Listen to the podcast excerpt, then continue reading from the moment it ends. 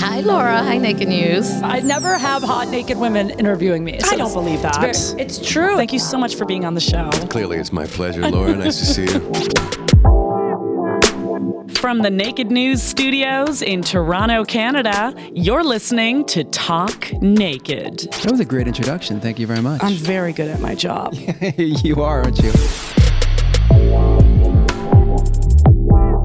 Hey there, everybody. Welcome to Talk Naked. I'm Laura Desiree, and we've got a sexy and super fun interview to share in its full uncut glory today. I've mentioned it many times before that my foray into life as a performer started with burlesque. It's an art form that has aroused and agitated audiences since people had garments to undress.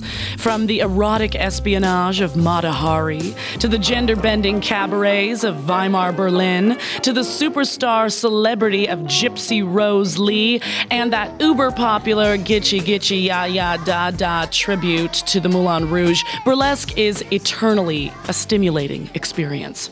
I started my burlesque career in New York City. I attended the New York School of Burlesque and learned everything from glove peels to tassel twirls to feather fans and even lap dances. But burlesque isn't just about removing clothing in an arousing fashion. It's a platform for all kinds of expression cultural, political, generational. I wanted to chat with someone who's expressing themselves masterfully with endless versatility. I knew I had to nab an interview with one of my dear New York City burlesque friends, the great Calamity Chang. So as you're listening to this one, remember, folks, I did this talk naked. Welcome to the Schmooze, everyone. Laura Desiree here, coming at you from Brooklyn, New York. Today, I have the grand pleasure of sitting and chatting with internationally acclaimed burlesque superstar Calamity Chang. Thank you so much for being here. Hi, Laura. Hi, Naked News. Calamity, can you give our viewers a little background on what style of burlesque you perform or how you would describe your brand? Well, my burlesque brand comes from my tagline, the Asian sexation. And it was a tagline given to me. I did not come up with it myself. But I think my blend and my brand of my style would be a fusion of, you know, Asian humor Yeah. and classic burlesque glamour. Yeah. I've seen both sides of it, and both are executed with the utmost of glamour and Thank grace. you. Thank you. Can you give us a little uh, origin story on how you got into burlesque, especially in a city like New York? Well, it was a dark, wintry night. Oh, no. Desperate. I was walking through the East Village, and lo and behold, I see a sandwich board that said burlesque. Five dollars, and I said to myself, "I could do five dollars. Yeah, I got five dollars in my pocket." I went in, and it was the Starshine Burlesque. Oh. This is over ten years ago, maybe even more. And that was my immediate introduction to what burlesque was. I didn't even know what that word meant, Yeah. but I was immediately enamored with how the women were using their bodies for comedy, but also sexy and it's Yes. playful. Love the costuming, of course. You know, little girl princess fantasies, just Yeah. like totally Yeah. resurfaced. And so that kind of like got me into the idea of burlesque, but it took a long time before I actually started performing. Right. So that was the genesis of burlesque entering into my mind. And then I started taking classes to the School of Burlesque in New York and started producing shows right away. As like a newbie, the opportunity landed in my nap, I mean my lap, in my nap when I was sleeping. Things happen when I'm sleeping. A lot happens when we sleep, okay? it's where the real work gets done. And um, and so that's sort of like how it all got started. That is incredible. Did you come into it with any performance background whatsoever or any dance training? Well, no dance training. I did do a lot of improv when I was in college, and I've always, I guess, enjoyed doing things in front of the TV and the camera. So I also did a lot of speech and debate, like a nerd in high school. How does that even play into burlesque? I mean, I love it. Yeah. It's I guess it's How presenting it- things. It's being comfortable speaking in public. That's Yes. really what it is, and also knowing how to improvise. Yeah. Like if someone's heckling you off stage, what do you do with them hecklers, right? Right. You deal so. Mm-hmm. No, you deal with it. You just boss them. That's all. That's really it. And don't talk. Don't talk to them. No conversations. Not a dialogue. You're on stage. You're the boss. I mean, I would apply that to any situation where someone's talking smack, right? Yeah, Just pretend it's on a stage, set it there. Yeah. Amazing. So let's talk about um, some of the acts in particular. Do you have any favorite? What would you say are your like top three most known, celebrated performances? Oh, oh, okay. Well, definitely. Thank you for narrowing it down to Uh-huh. the top three because they're just like I was like, oh my god, do we how much time do we have? um, so I think right now. I think what I'm known for, and I've sort of put like a signature mark on my food lesque acts. So that's food plus burlesque. Yes. And for me, I really love food. All, Yes. Most Asian people love food. I can say that. I mean, people love food Yes. in general. It's not just we require it's just it. not just Asians. We've also found a way to make it taste yes, really well. exactly. And food is sexy. Yes. So the top three acts that I have that are most known signature acts is my sriracha bottle sriracha act. I also have a hand roll sushi act. I call it I call that the model minority roll Nori. my nori tea roll and my latest concoction is my cup of calamity ramen noodle act Oh my which i will be doing tonight and so those three acts for me are really important because it's my way of speaking about my heritage without being super didactic and Yeah. super like serious and like mm, right it's just like having a sense of humor about your culture and your background Yeah. through food because food unifies everyone as An- anthony bourdain is Yes. has shown us that you know people can find commonalities over a delicious dish of food Yes. and then can overcome a lot of differences because of food because it's nur- nurturing it's nutrition so that's something that i really believe in I- Is this the message that you look to then uh, give off to the audience when you're up there and actually performing these acts? I hope st- I hope to because I think you know if a it's funny as fuck to see like a person dressed up as a sushi roll Yeah. or a cup of noodles and being sexy and being funny, but it's also like it kind of lets people know like look at how universal these Asian food have become icons That's true, globally, right? true. Everybody knows what cup of noodles is. That's true. Everyone knows a sriracha bottle, so it's also like, hey, look, world, this is like. You know, multi multicultural. I guess It's very you on the pulse. You know, Thank like these are very, very celebrated, well known dishes. But being able to remind everyone, hey, you know, this is part of Asian culture. Exactly. Yeah, Exactly. wonderful. Exactly. Wonderful. So I love that. What would you say inspires you? Like, where do you get uh, all these ideas for these acts? I I guess I mean you know this is what I'm sure lots of artists say this Yeah. that like I find inspiration everywhere, which is true, you know. But I guess um, you know food is a big passion of mine, but also imagery, Yeah. visuals are uh, important. Sometimes it comes through music.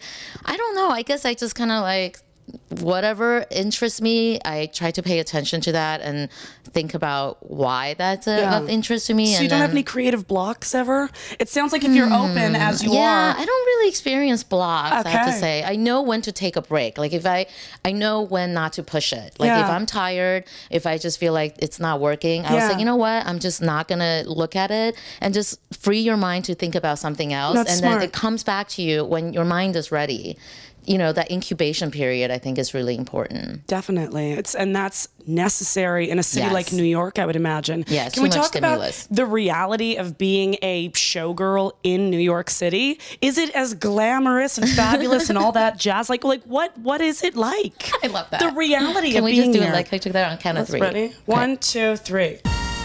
Thank God I didn't kick you. She has a show tonight. Can you imagine? I bust her ankle right Oh before. my god! Well, he almost broke my teeth the other day. No, he didn't. I not. was drinking from a water bottle and he like backed up into me and he went like this. But it was it was okay. There was no like missing teeth. Okay, that's lucky though. Thank God, thank God. But anyway, okay, yes. So um, being a showgirl in New York City. Yes.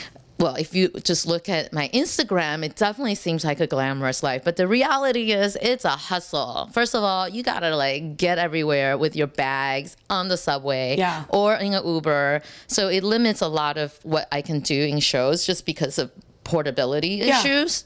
And I do think that in New York, you have to have more than one job.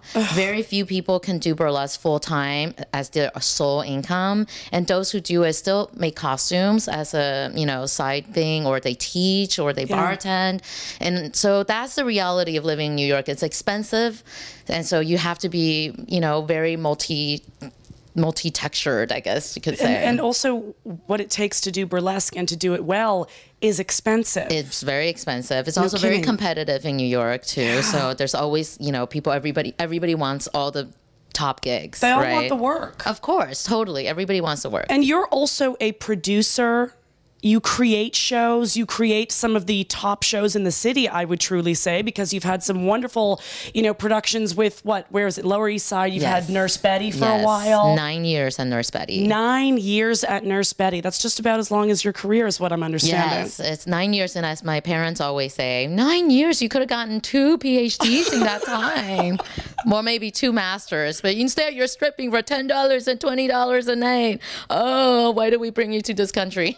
I'm when just you're when you're building these shows and putting together your weekly productions, what are you looking to include? What's important to you? Well, for me, I always think about museum fatigue, right? So when you go to a museum, sometimes you just like the most people most people can last is an hour and a half because then you get tired because it's a very kind of monotonous experience. You're Yeah. walking, you're looking, you're using your brain. So I think sometimes I experience burlesque fatigue as well. Like I don't want to see another glove peel. No. If I'm putting together my show and my set list, I also don't want to see another gown act with like glove peels and then like a shimmy skirt. Yeah. And you know, that's just that's sort of like the lexicon we have right now in burlesque costuming. So I try to find diversity in my cast and diversity in the acts as well. For me also it's boring for me to see the same body type over Yes. and over Yes. and over again.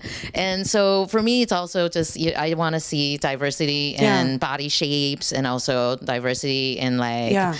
background and people you know performers of color is Yeah. also important so that that to me is interesting too when i put together and consider what to book now, do you want to talk just a little bit about um, the Asian Burlesque Festival? um, the asian burlesque festival is happening tonight And what's your role in that? And tell us what that production's been like putting so together. i am one of the co-producers i co-produce it every year with jen capay aka thirsty girl Mm-hmm. she and i have been working on the show for this last seven years it's one of the most important shows to me it's something that i work towards all year long and it's a show that aims to bring visibility and exposure to performers of Asian heritage. Um, I'm really excited about this year because it's not the usual suspects. And also, Asians do come in all different shades as well. So, there's lots of like East, South, Southeast Asian representation this year. Also, a couple of performers from Montreal and Ottawa. wow, Canadians. Yes, yes, they I get sexy. Canada. Wait, they, they know how to get sexy? They, Canadians? I'm shocked. so I'm really excited about this Yes. year. We're almost sold out. It's at Le Poisson Rouge. Mm-hmm. Uh, doors at seven, shows at eight. Amazing. And Calamity, just to give us a, a little more t- uh, taste of your attachment to burlesque, have you always been comfortable taking your clothes off? Um, that's a very fun question to answer. Yes. and I, someone just asked me that recently, so it's fresh. My answer is fresh Good. on my mind. Um, the answer, I think, would be yes. Yeah. I think it's something that I've never been really uh, shy about. Mm. I guess in a in a sense, but I think it's a reaction to Chinese culture's sexual oppression of women's sexuality.